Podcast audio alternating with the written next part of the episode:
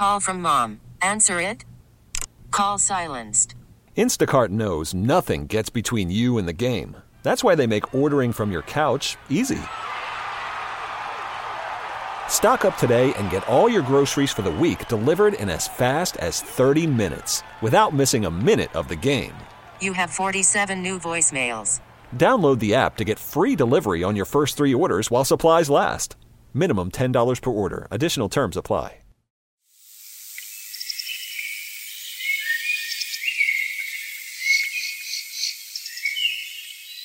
Okay, I know this is going to be shocking, but we are not in the actual rainforest. Because, you know, that's expensive. It takes a long time. I'd probably need a machete, and also there are spiders. But I'm playing this because a lot of people do this kind of thing when they're trying to relax, when they're trying to get some sleep. It's either a calming voice doing some sort of bedtime story, or it's nature sounds. Does that work? And how do you get to a point where you don't need that, where you can actually just put your head on the pillow and lights out? What is the best way to get a good night's sleep? I've got questions.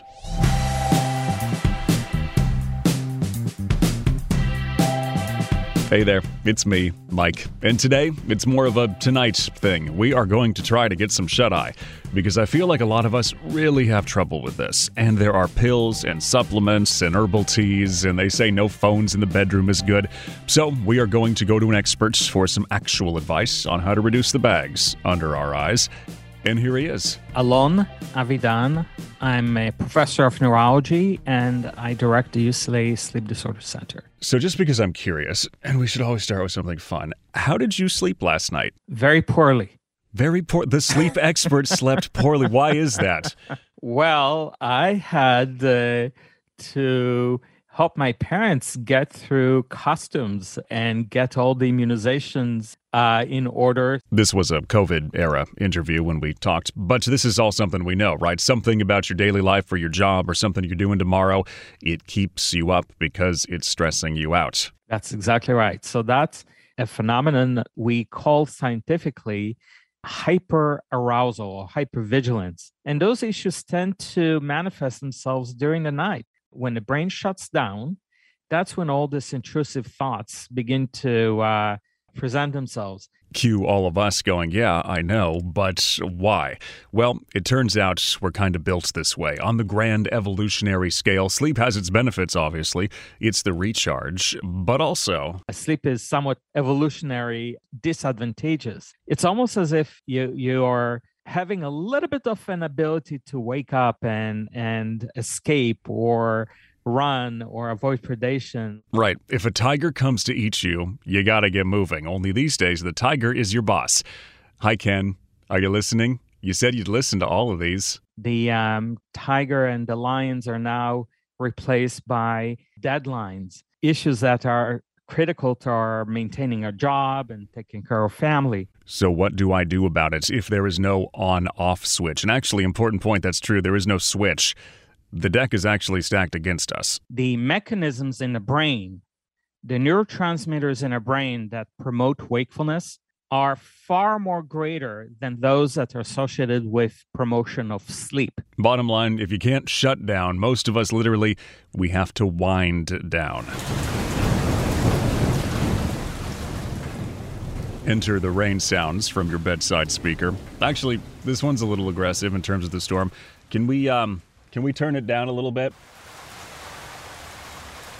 That's better. Back to our doctor and get out the sticky note, because here are the four things to do to help you out. It's the sleep hygiene that the articles online talk about, but you can trust this guy. No electronics, television, light exposure, blue light, they all have to go. The reason why is blue light stimulates our circadian clock and keeps us stimulated. And blue light from the television and computers also prevents the release of melatonin. And we all know melatonin is good for you as you're trying to fall asleep. That means no Netflix in bed, no watching TikToks, because not only is it the light, but also it's a brain thing. Your brain will think, oh, this is a place where I watch movies. Let's stay up and watch movies. When it should be thinking, oh, this is the place where I sleep. Let's go do that. Second, temperature. We want the temperature to be as cool as you can tolerate. 60 to 65 degrees is optimal.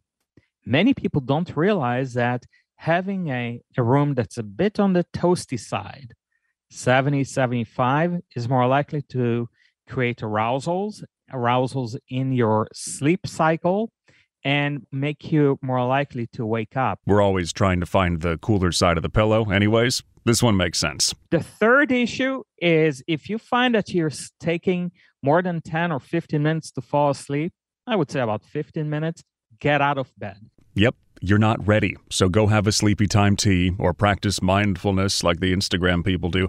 Basically, get your heart rate down because it's the brain thing again. If you stay put, it'll get moving, it'll start thinking, and then associate the bed as a place for not sleeping. And number 4 is related to this. It's our last one. When you're able to finally fall asleep and you get up in the middle of the night, a lot of people, again, they try to stay in bed and hope that by staying in bed and eventually being able to fight it through, that they'll be able to fall asleep. But that's actually the worst thing you can do. So again, I would recommend that give it about 15 minutes. If you can't fall asleep, get out of bed, go do something else, like read a book that's not particularly interesting, but do so outside of bed. And when you feel sleepy and drowsy again, then go back to bed. But it can't be fun. No video games. We want to create a situation of slight boredom so people can fall drag back out an old textbook from a class you didn't like or something like that. There you go. That's it. By now, you're probably catching on with what I'm trying to do here. I've got a whole library of this stuff. This one's like Summer Meadow with the crickets. We've also got one of those babbling brooks. I don't know, though. That one could also just be like a garden hose. Who's to say? Couple more things before we get out of here. One of them we talked about the other week. It's coffee. The doctor says he actually doesn't hate it. He doesn't mind it, the caffeine, as long as you keep it within a certain range. So think a couple of cups of coffee before noon. I'm fine with that. If they're reporting that they're having insomnia and they go and grab a cup of coffee around 5 o'clock, that's where we're having problems. Because you have to think of this like a high school science class, half-life, how long it takes something to get out of your system. The coffee's going to be there a while. For caffeine, it can be anywhere between 4 to 7 hours. So it depends how people are metabolizing it. I simply say that give yourself about 7 or 8 hours to really make sure it's completely out of your bloodstream. Okay, so that's coffee. But what about the glass of wine to go to bed, the alcohol that helps you relax? The doctor says, yeah, that actually works. The drink before bed will put you to sleep. But the problem is, as soon as people drink it and then the alcohol gets cleared from their bloodstream, it actually causes people to wake up. So you may actually fall asleep fairly quickly, but then you end up waking up at 3 or 4 in the morning because it's out of your bloodstream. It's no longer keeping you asleep. So people often report to me, yeah, alcohol works great, but then I have to have another glass of wine at 3 or 4 in the morning. So that... And you don't want to be that person that the neighbors see out the window drinking red wine at 3 in the morning, right? Exactly. Although, listen, I don't know your work schedule. This is a judgment-free podcast. You drink when you want to drink, okay? And you nap when you want to nap.